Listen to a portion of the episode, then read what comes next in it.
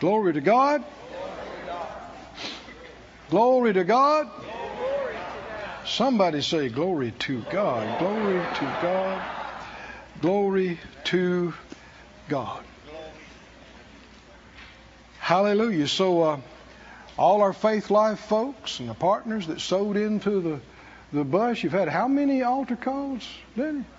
How many altar calls? 101 altar calls since then.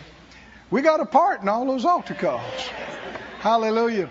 Let me ask you, Danny, did did this new bus encourage you and your team?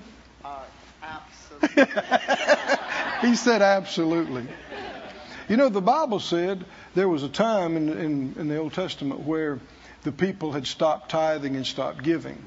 And the, uh, uh, the Levites and the priests didn't have any income, and so uh, they, they had left and weren't doing the things. And so they got back to God, and started tithing again, started giving, and, and the commandment came to give the Levites their portion that they might be encouraged in the law.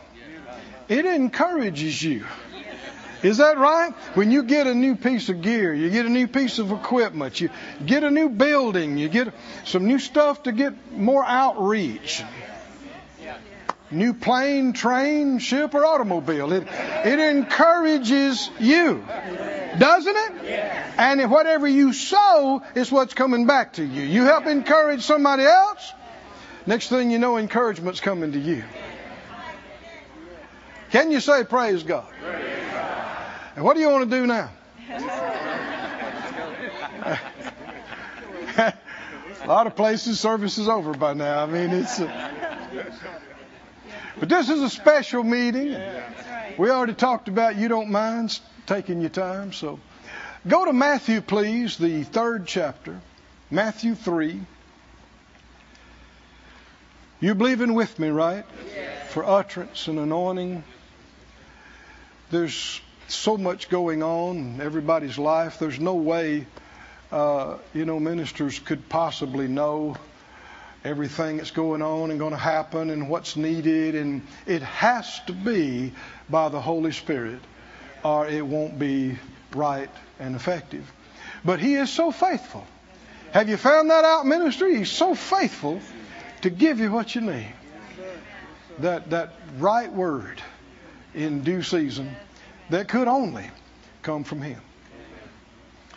In Matthew, the third chapter, when Jesus was baptized and he came up out of the water and the Spirit of God came on him, verse 17, last verse,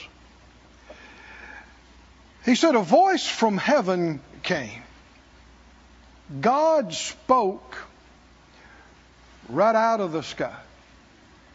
He said, This is my beloved Son in whom I am well pleased.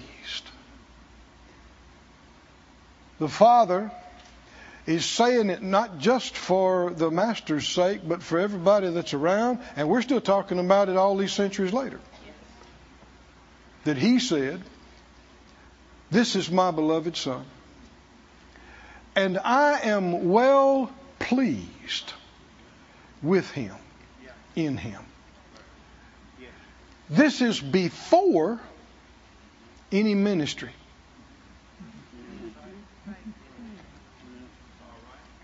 Before any healings, any deliverances, any miracles, any preaching, any teaching, before.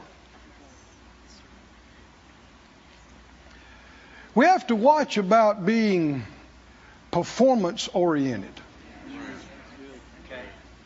thinking that when we accomplish something, when, when it's done, God would be pleased with us. Hmm? When we see the results, when we see the effect, then God's pleased. But wouldn't that be Him walking by sight?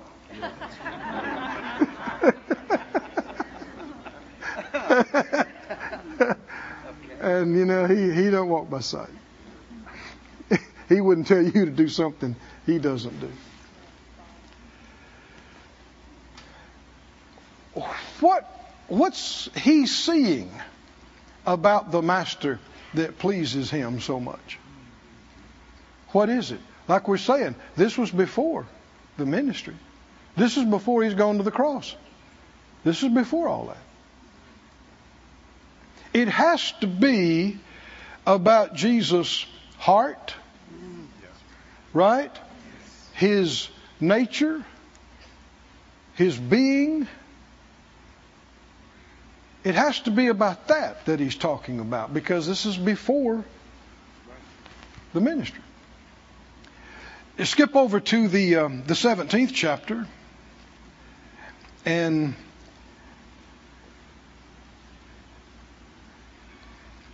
you see on the Mount of Transfiguration, verse 5, while he yet spake, behold, a bright cloud overshadowed them, 17.5 of Matthew. A voice came out of the cloud and said, What? This is my beloved Son, in whom I am well pleased. Hear him. Listen to him. This is my beloved Son in whom I am well pleased. With what we've learned from the Word, what does it take to please God? One thing we know for sure, Hebrews 11:6, without faith there's no way he's going to be pleased. Scripture says it is impossible to please him. So if you're going to please God, faith is mandatory. It's not optional. And that would uh, apply to any prayer you'd pray, any giving, any work you would do. You can pray for a long time and quote a lot of scriptures, but if there's no faith in it, it's not a prayer that pleases God. You could give huge amounts of money, right? All your goods, even sacrifice your body. And if there's no love and no faith, you've done nothing. It means nothing. The Lord always looks at the heart. Man looks on the outward appearance. But God looks on the heart. And so when he says, This is my beloved Son, I am well pleased, he is looking on, at the inside of Jesus. That's how he could say that before there was any ministry. And regardless of where you or I may be in our faith journey, whatever we might be endeavoring to believe for or stand for, if it looks nothing like uh, what we're trying to believe for, if we're really in faith, God is pleased with us right now before we see any change. Because it's a faith that pleases Him, not just the results. That's right. That's right. It's the faith. It's the faith that pleases Him. Now, we know some of that in our Word and Faith circles, but the Lord's ministering to me this week about a, a side of this I don't think we've spent enough time on. And how big a component it is in being a faith person. You don't hear that much about it. And it's the first revelation the Lord ever gave me when I was a preteen boy. First revelation I ever got. And uh, anytime the Lord says something to you, it's going to grow in you the rest of your life. It's just you're going to get more light. It's going to get bigger. You're going to see it better, greater.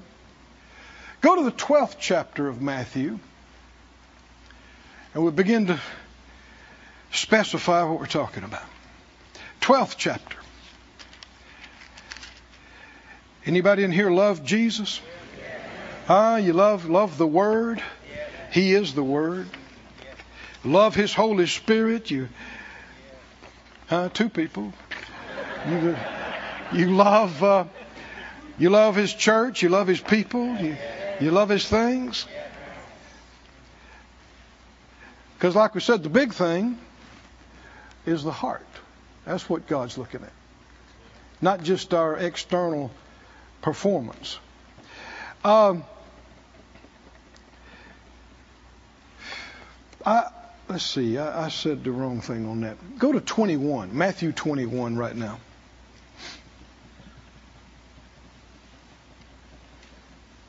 No. I'm sorry. I moved too fast. 12 and then 21. Can you do that? 12 and then 21.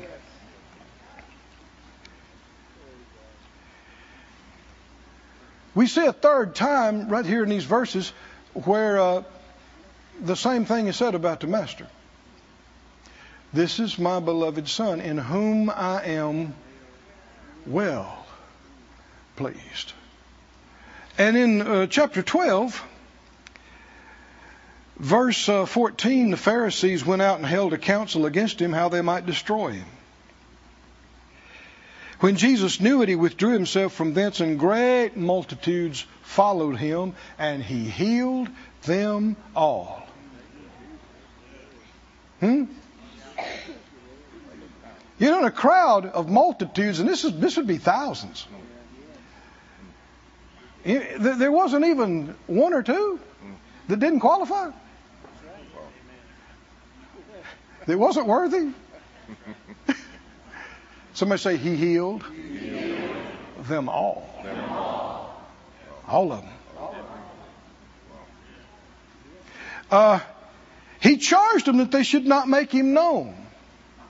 Jesus was not seeking glory and fame.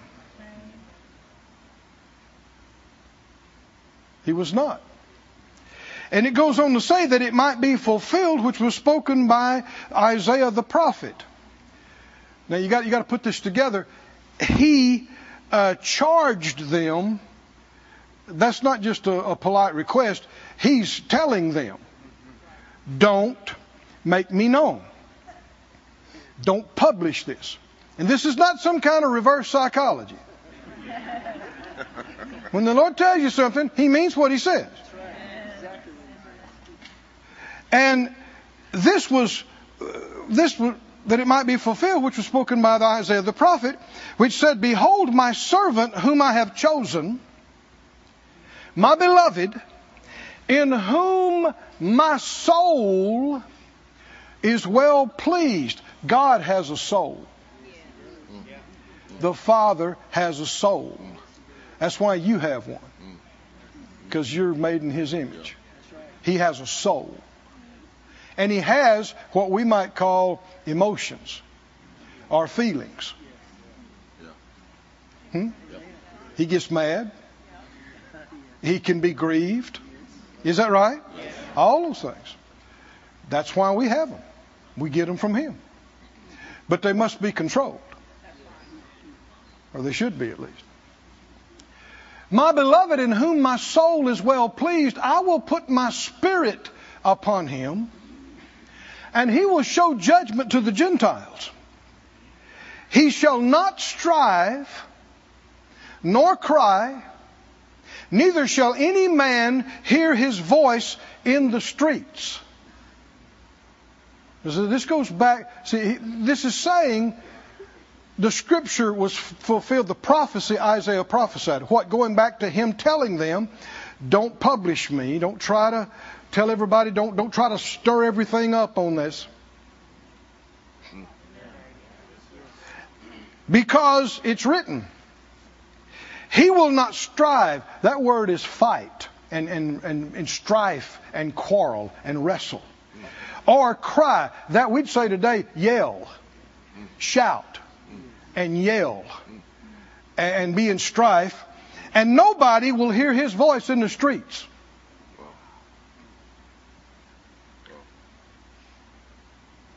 Jesus was never involved in a march or a sit in or a walkout He never led a group with a bullhorn.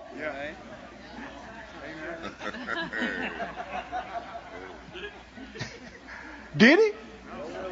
Because it was written. Now, I haven't changed subjects.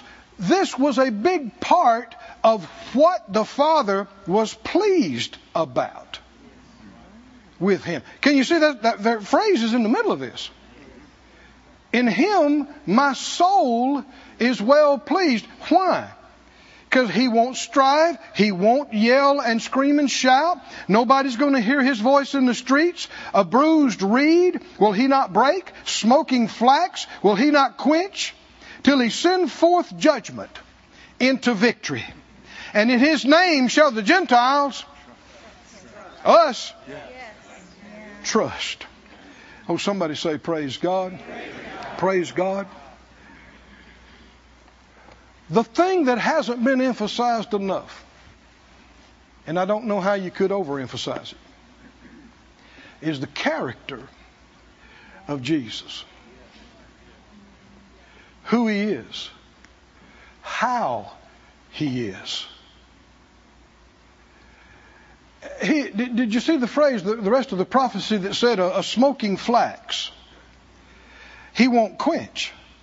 A bruised reed, he won't break. If it's bent and bruised, he's not going to carelessly wade through it and break it. If it's bowed out and smoldering, he's not going to, through insensitivity, uh, trot over it and put it out. He is kind. Oh, somebody say kind. He is gentle. He is love. And we haven't emphasized that enough.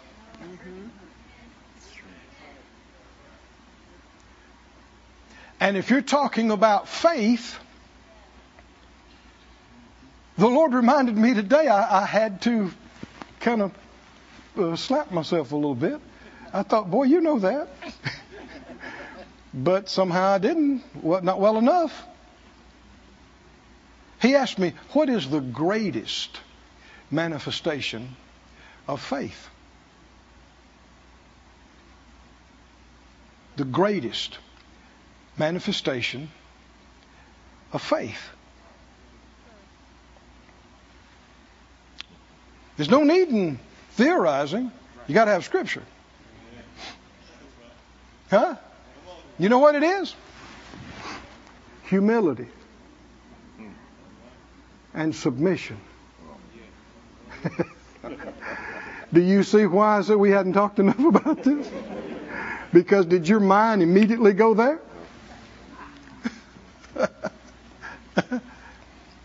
now, am I just talking? Or is that what the scripture teaches?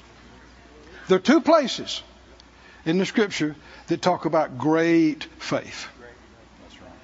Is that right? In Jesus' life and ministry. Two. Out of all of them. What made the difference? With the one, Syrophoenician woman. Remember he said, it's not right take children's bread, throw it to the dogs? Huh? A lot of people would have got offended.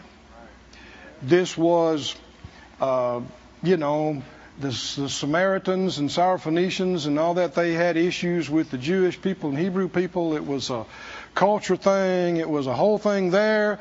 And then he's, you know, he used the word dog. And I'm telling you, most people would have gone red, they'd have gone livid, they'd have said, Preacher, who you calling a dog? Huh? Let me tell you one thing, we, we Newsom just, just as good as you Jews, bless God, better than a lot of Jews I know. She could have went off. She could have give him a piece of her mind and left without. Without. And that has happened over and over again.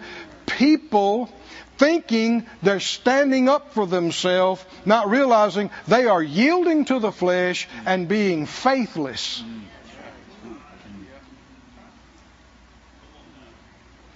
Pride is faithless. And the proud get resisted. Why? Doesn't please God.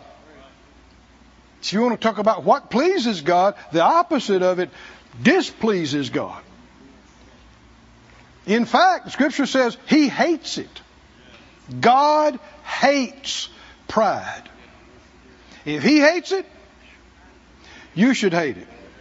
Is that right?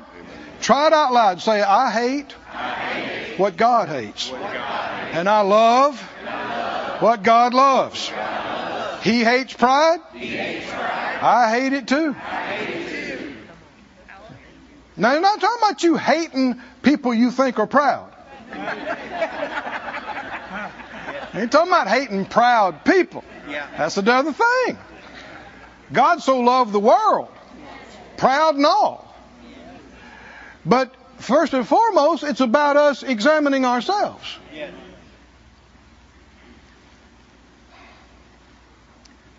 So, two examples of great faith in the scriptures. One was the Syrophoenician woman. Instead of going off, what'd she do? Truth, Lord. What's she doing? She humbled herself. Did she humble herself or not? She humbled herself. Now you got to realize she is not a Jewish proselyte. She has no covenant rights. That's why Jesus told her, I'm not sent to you. Sorry, lady, but. Huh? But she didn't get mad. She didn't get depressed. She, she didn't run away. She didn't cry. She didn't pitch a fit. She said, You're right, Lord? Truth, Lord? What does that mean? Hmm? Lord calls your people dogs. What do you say? Bow wow. Is that right? You say, you say, hey. Why? Because he's right. Is that we we Syrophoenicians? You you right. You right. I mean, a lot of them live like dogs. But you, what can I say? But even the little dogs, you know, on the floor, they get the crumbs. All I need is crumb. I don't mind eating on the floor. I don't mind. Drop me a crumb. I'll go for it on the floor. I'll be happy to, to lap it up. Just think of me like a little dog. It's just, just here, here. What did he say? Woman, you got some faith, girl. Great is your faith. Be it unto you. She got a miracle outside of covenant, outside of time. Be it unto you according to your faith. Is that great faith? Jesus said this is great faith. What's one of the most outstanding qualities of it? Humility. Have we taught a lot about the humility connection to faith? What about the other one? The other one was a centurion. Remember that? His centurion servant. And he said, Lord, I'm not worthy that you should come under my roof. Is that humility? Now, see, the Romans are in charge of things around there. Jesus is a traveling preacher, a prophet. Mindset of some Roman officers would have been roll in there and demand and, force. And, no, he requested, actually sent a delegation and asked and said, no, I'm not worthy for you to come to my house. But if you would just speak the command only, because I understand authority. I got people over me, and I got people under me. And I say to this one, do it, and he does it. And Jesus turned around and said, I hadn't seen faith like this in the whole nation. Many Christians don't even believe rank exists in the church. So if you don't even believe there is any greater or lesser rank in the church or body, you're certainly not submitting to what you don't even believe exists. Sure. Sure.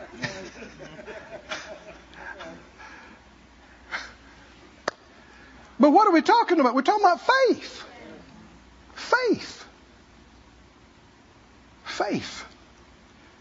The two greatest examples of faith that Jesus talked about were characterized by humility and submission. Am I telling it right? Huh? Say it out loud. Humility, and submission. Now, these are words the devil hates. Oh, he hates it. He hates it. He is the most rebellious being we know anything about. He defied the Almighty. He tried to override God. He convinced and then stirred up a rebellion. You heard the phrase, I'd rather rule in hell than to serve in heaven?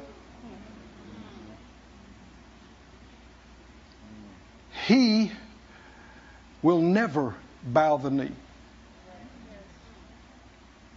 And he's proud of it. And people who are that way got it from him. Yes, that's right. That's right. He's influencing the whole world. The Bible said the whole world is under the spirit of disobedience. Or you could say defiance. Yes. Mm. And the worse the world gets, the stronger the rebellion and defiance will be. Wow. Which means the nature of the devil is being manifested greater and stronger, more and more, and more people will say, I don't have to listen to you or anybody, nobody can tell me what to do, and they don't submit to God or to man. And that is being faithless. That's having no faith. Because it takes faith to submit. Did I lose somebody? Huh? So I don't know if I want to hear about all this submission stuff. Did you hear the part about great faith? Did you did you did that just go past you? you want to know about this. Hmm? This is the key to getting answers you hadn't been able to get. Huh? Victories you hadn't been able to get. Y'all believing with me this week? This is big.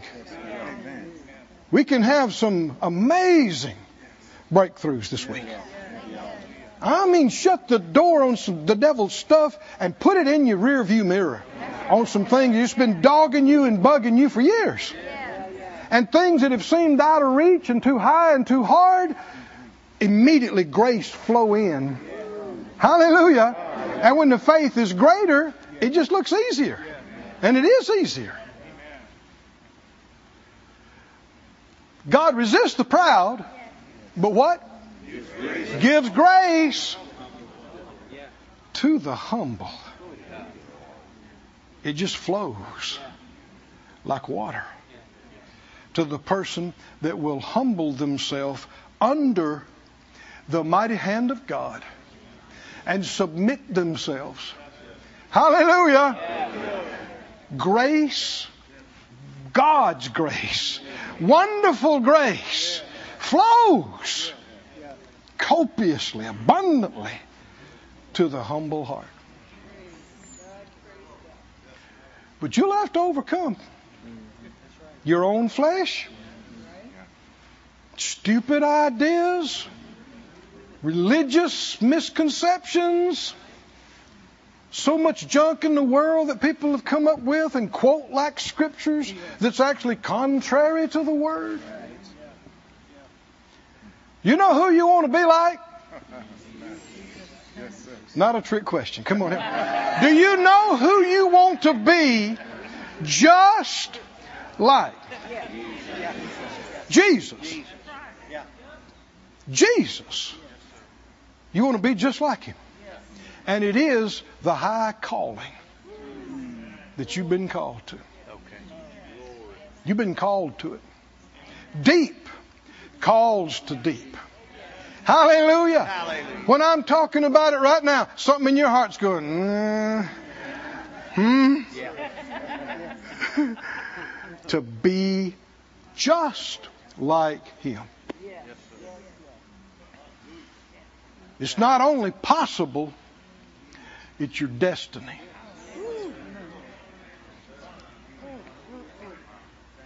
It's your destiny. Come on, let's think about it. How many would it say, since you've been born again, since you've got a hold of some things of God, you're at least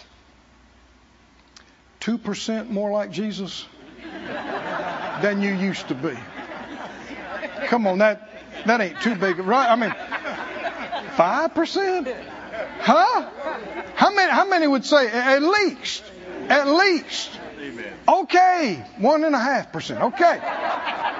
But something, there was some movement, right? You more like him. And that's just in how long? 10 years, 20 years, 40 years, 50 years? Somebody says, well, that's a long time. No, it's not. That's nothing at all. 100 years is nothing. Let's just say you continued becoming more like him for the next 5,000 years. Where would you be? Especially when you get out of this life and you lose all these hindrances and things that are holding you back and confusing you, you're going to zoom. That's right. What, you, what am I saying? I'm saying the scripture says you have been predestined to be conformed to his image. It's already begun. And you will get there. Thank you, Lord. What are we talking about? Complete Christ likeness. You will get there. I will get there. Hallelujah. We're on our way already. Now, the development will be much quicker if you want it. And if you're hungry for it, if you pursue it, you can develop a lot more in this life, even before you leave. And you'll have a head start on the other side. Go to the 11th chapter, please, of Matthew.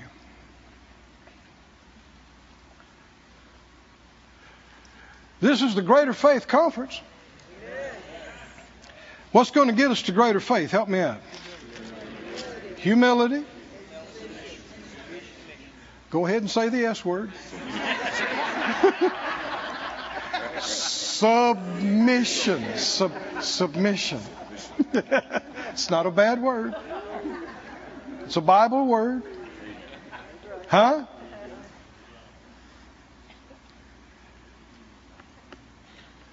In, in Matthew 11, verse uh, 27, he said, All things are delivered to me of my Father. No man knows the Father, but the, uh, excuse me, uh, knows the Son, but the Father. Neither knows any man the Father, save the Son. And he to whom the Son will reveal him. Jesus is the full revelation of the Father. To the point where he said, If you've seen me, you've seen him. Because you remember the disciples said, Show us the Father. We want to see the Father. He said, Boy, where you been? Have you been so long time? Have you not been? If you've seen me, you saw him. That's our same call. That's our call.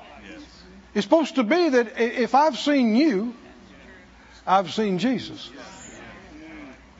Because you think like him. You talk like him. You act like him.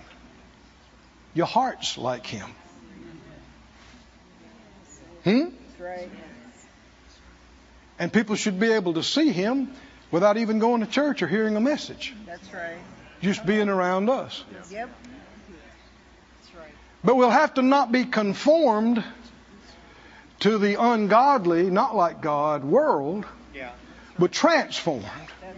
by the renewing of our mind, We got to know what he's like. Yeah. Amen. How does he think? How does he talk? It has to be something we're hungry for, something we pursue. We want to see. And you don't need a bunch of theorizing about what would Jesus do. You got a book full of what Jesus did. I'm serious now because that can that can turn into a whole bunch of problems. Because you're just making up and imagining what you think Jesus might do and ignorant of the word. No, no. It's not what would Jesus do.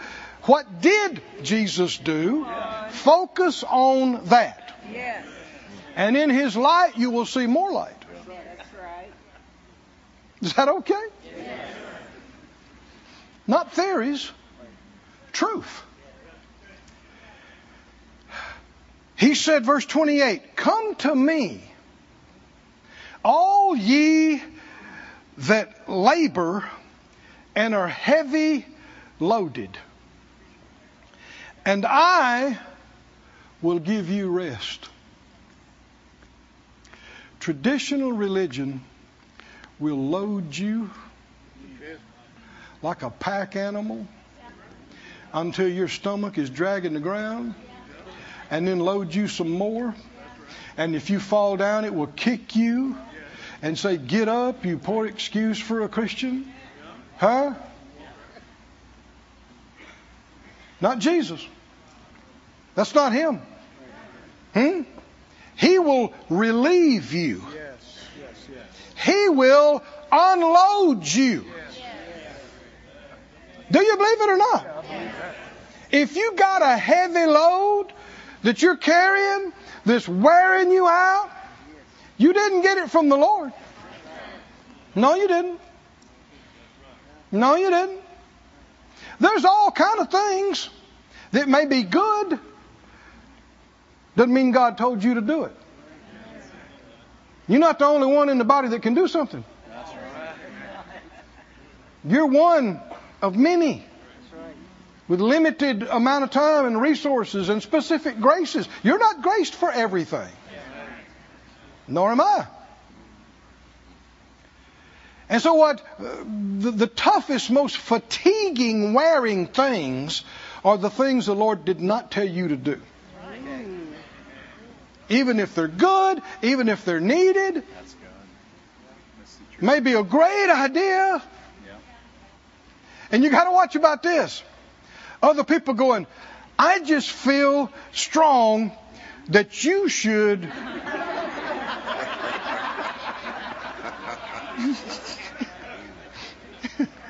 yeah, but your name ain't Holy Spirit. right? So, uh uh no. And sometimes as people, the Lord's dealing with them to do it. Right. And they're too lazy to do it. Right. And so they want you to do it and think it's going to let them off. Doesn't work that way. I've heard that several times. I just feel real strong, Brother Keith, that you should start this and you should do this. And I haven't started on one of those things.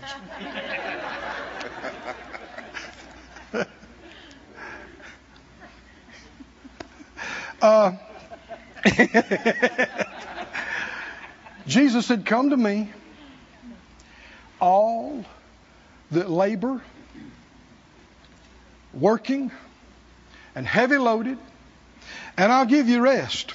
Take my yoke upon you. So there's a yoke that's not his. There's a hard yoke.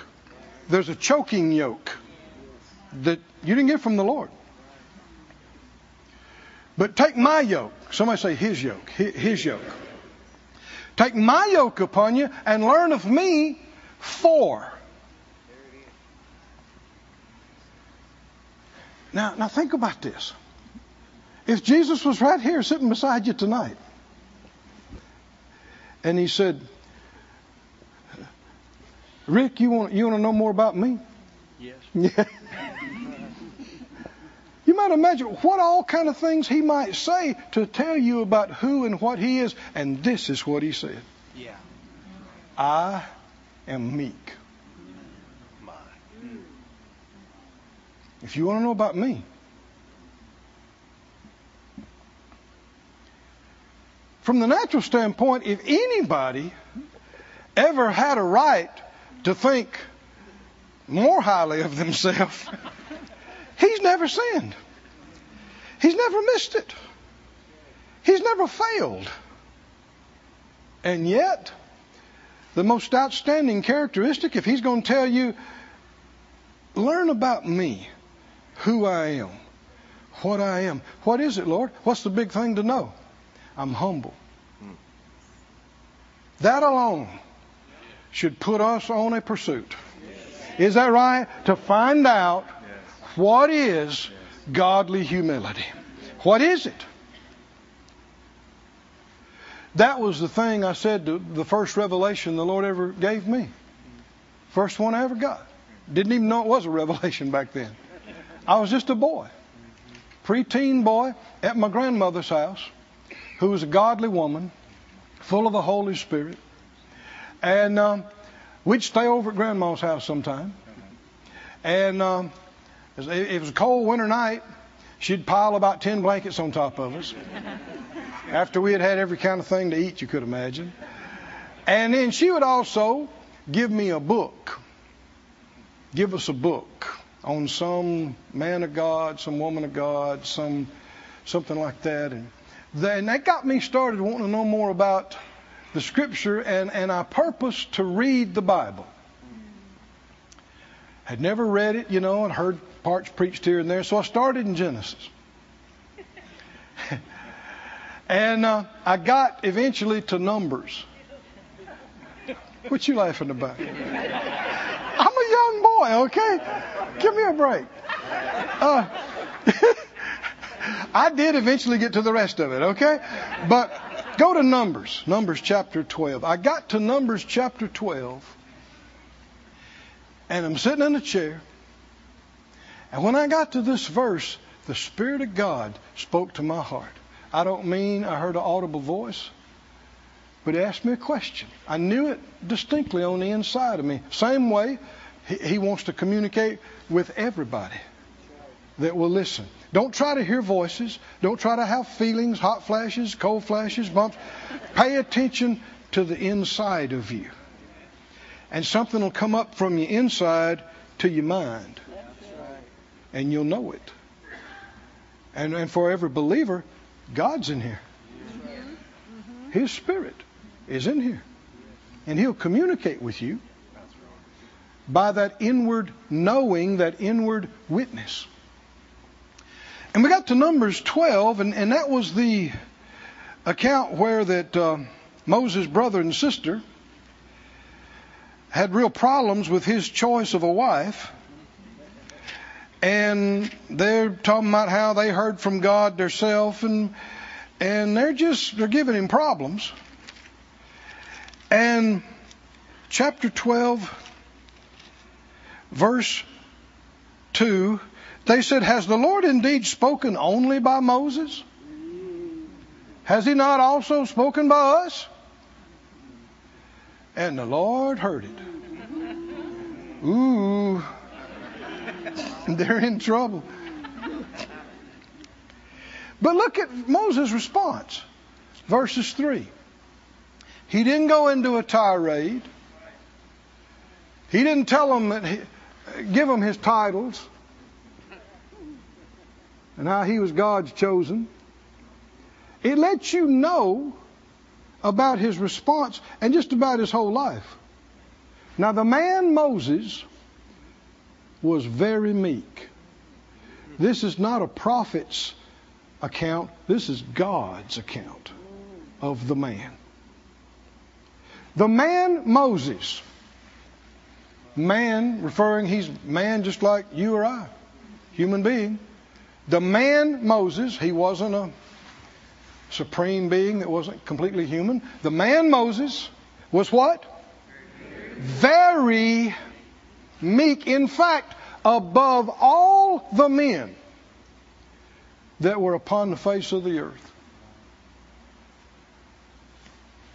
I read that, and the Spirit of God inside me, to my mind, said, Did you notice? Moses was the most humble man in his generation. I thought, yeah. Remember, I'm, I'm just a I'm just a boy.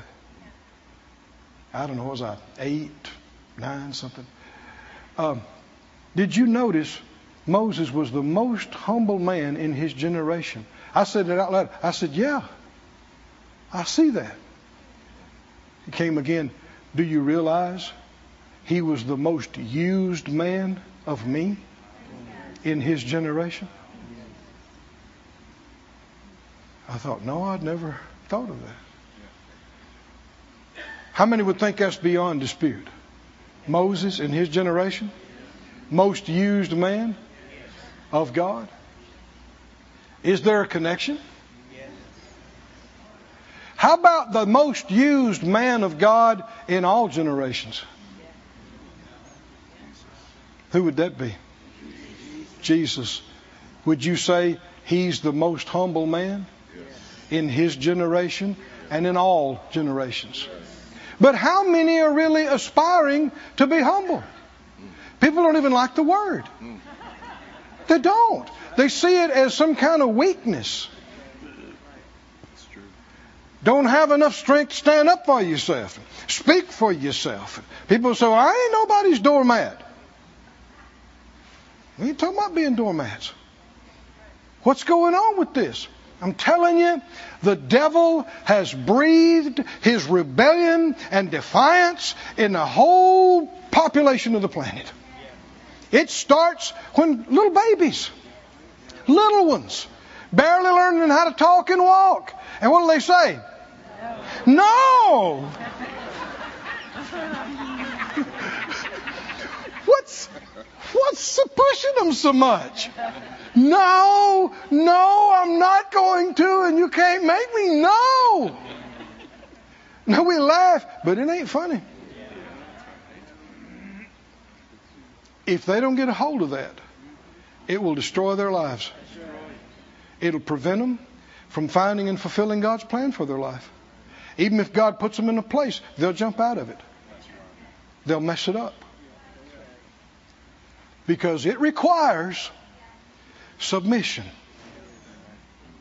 to do the will of God. And submission requires faith, trust. And that's why people don't submit. Because they don't trust. They got to do it themselves. Because they can't trust it to happen without them doing it. But trust in God. Go ahead and obey. Even when it's not what I thought I wanted to do. And it will trust God that He's got my best interest. He's going to take care of me. Even if other people don't. Even if the people I'm submitting to are mean and don't think right. If God told me to submit to them, and here's where you lose a bunch of folks right here. But it's not really submitting to them. If it's doing what God told you to do, it's submitting to Him. Can you see this or not? And this is something the devil absolutely cannot stand. He cannot stand it. When Jesus said, Learn about me. What about you, Master? I'm humble. I'm meek and lowly of heart. The enemy is everything opposite of what Jesus is. He is haughty. He is proud. He can't get out of his own way. And it's his pride that's his undoing. Because pride blinds you. He was so blinded with pride that he was going to kill the Son of God. He was going to win. He was going to beat God. He couldn't even see what he was walking into with the crucifixion. The devil was completely caught off guard. Yes, yes. When the Father spoke from heaven and said, This is my Son. This day I have begotten him. And man, hell shook to the core, and the keys and the chains went flying. And was only then the devil and his cohorts realized we messed up. like forever messed up. like never get it fixed messed up. But he's still, he, he's still that way. Have you noticed in the scripture, Revelation talks about there's going to come a time when a great big angel comes down and grabs him, ties him up with a chain, throws him in the pit, slams the door for a thousand years. Talk about cooling your heels, buddy. Thousand years. But after the thousand years, when he gets up, you know what he does immediately? Immediately tries to lead a rebellion against God, which is why he can't be saved. He will never be saved. He will never change. And why God hates that. That that pride, that defiance, that rebellion. I once in a while I have sensed it. God is, is kind of well, how do I say it? He's tired of it. We don't know what has happened before there was even an earth or before there was even a human being, but the record indicates that over and over again his creation rebelled against him. For no justifiable reason except haughtiness, pride, thinking too highly of themselves, wanting to take over.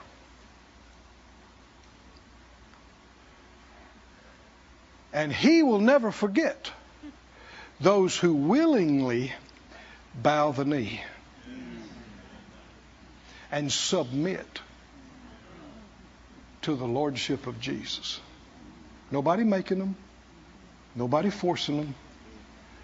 Those that do that truly from their heart, we are his treasure forever. We are the redeemed. And we lived through the curse. We've been in the midst of darkness and death for a lifetime. Nobody will ever convince us to rebel against God. In the ages to come, we've seen it. We know what it is.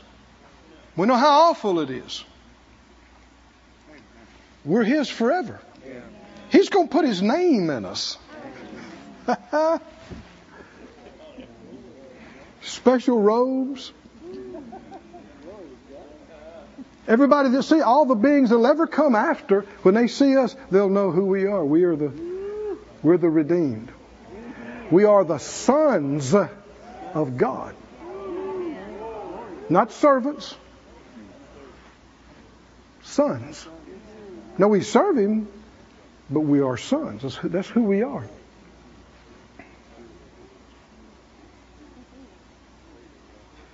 And these sons, the true ones, are like the master. They are not arrogant. They are not loud and pushy. They are not demanding. They don't try to force people. Are y'all listening? Mm-mm. Jesus never did, and he doesn't to this day. And he won't. Nobody that ever followed him did he force to follow him. He called them, they responded. They didn't have to.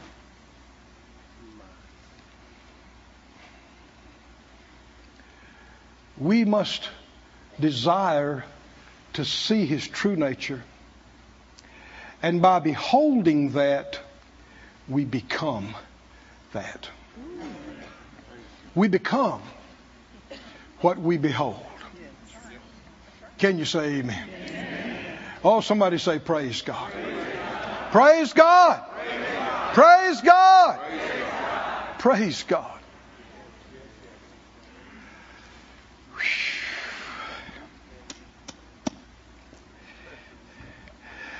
Go back to Matthew 11. I'm seeing if we can close. What do you think? You had enough for one night or? No. No.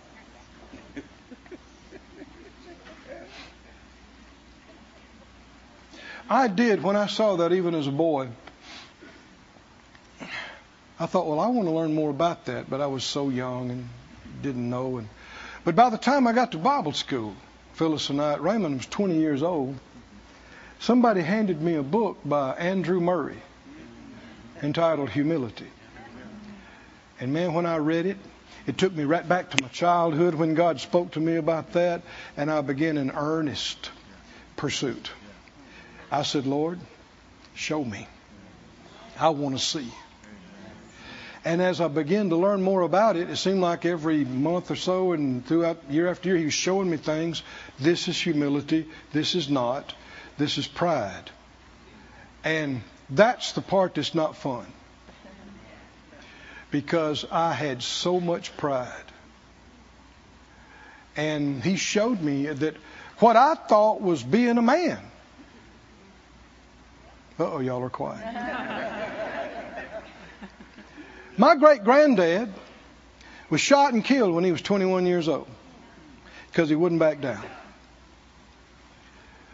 My uh, granddad on my mother's side shot and killed when he was 21 because he wouldn't back down. My granddad on my dad's side almost shot and killed, just the mercy of God. He, he backed three guys down. He had a pocket knife, and they had pistols. Just the mercy of God. right? And so, you know, that was ingrained in me that if you're a man, you don't take stuff. And you don't back down. And you think about the consequences later.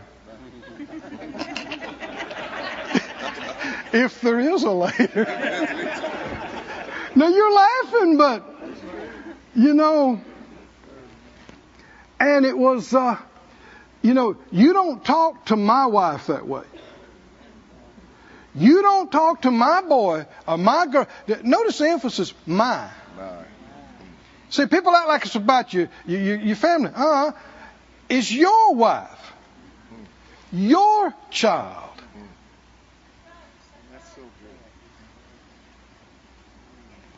And there's a vast difference between self defense and vengeance.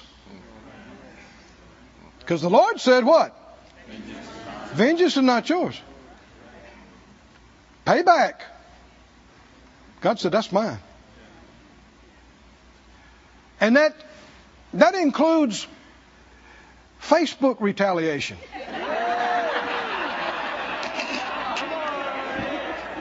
Well, they, they posted that about me. I'm going to post some stuff. That is not humble. That is haughty. And that is faithless. That's, that's, you, you, might as well say, well, God's not going to take care of this, so I'm going to have to do something. I can't trust God to take care of this. I'll take care of it myself right now. or God, just wait, I got it. I got this. I'll fix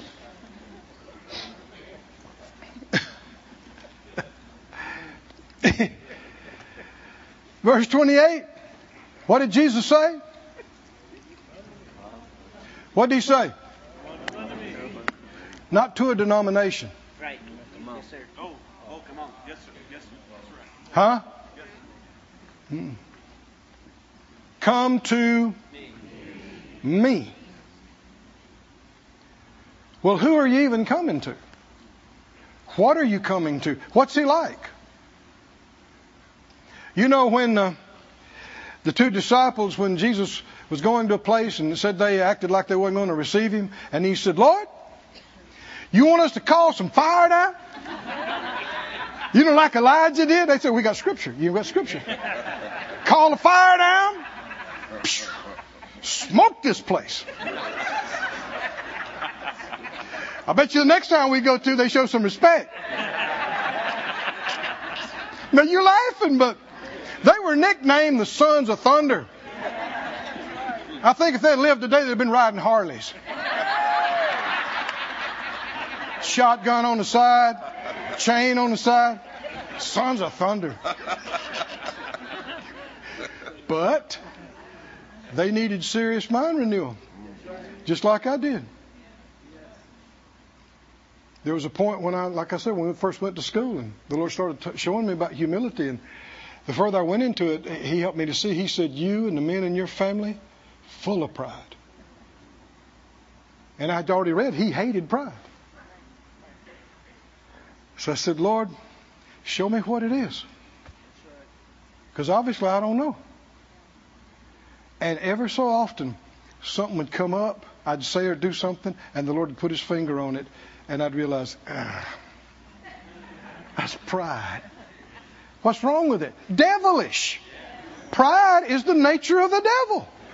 Do I want to act like the devil? And then what is humility? Don't assume you know. Do you want to know? Yes.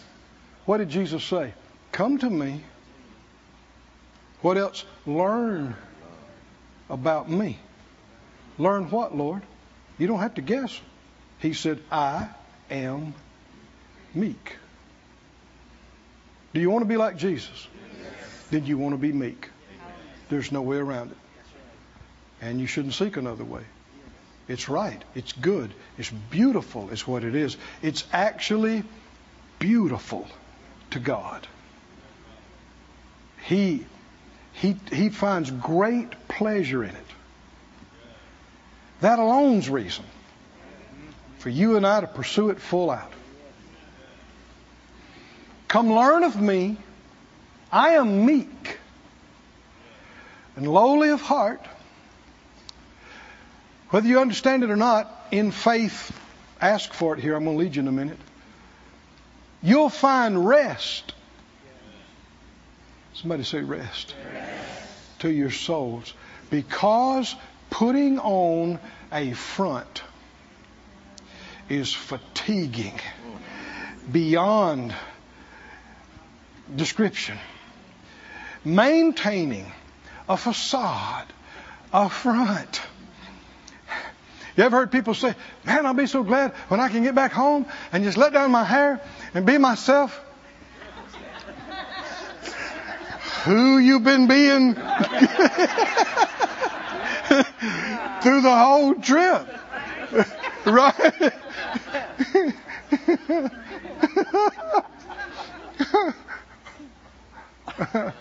well, I don't know if they see, you know, um, really myself, if they'll like me. Well, change.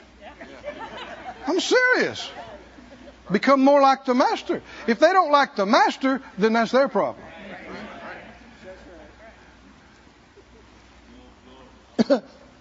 Stand on your feet, everybody. That's. Let's pray about this. This is a very serious prayer.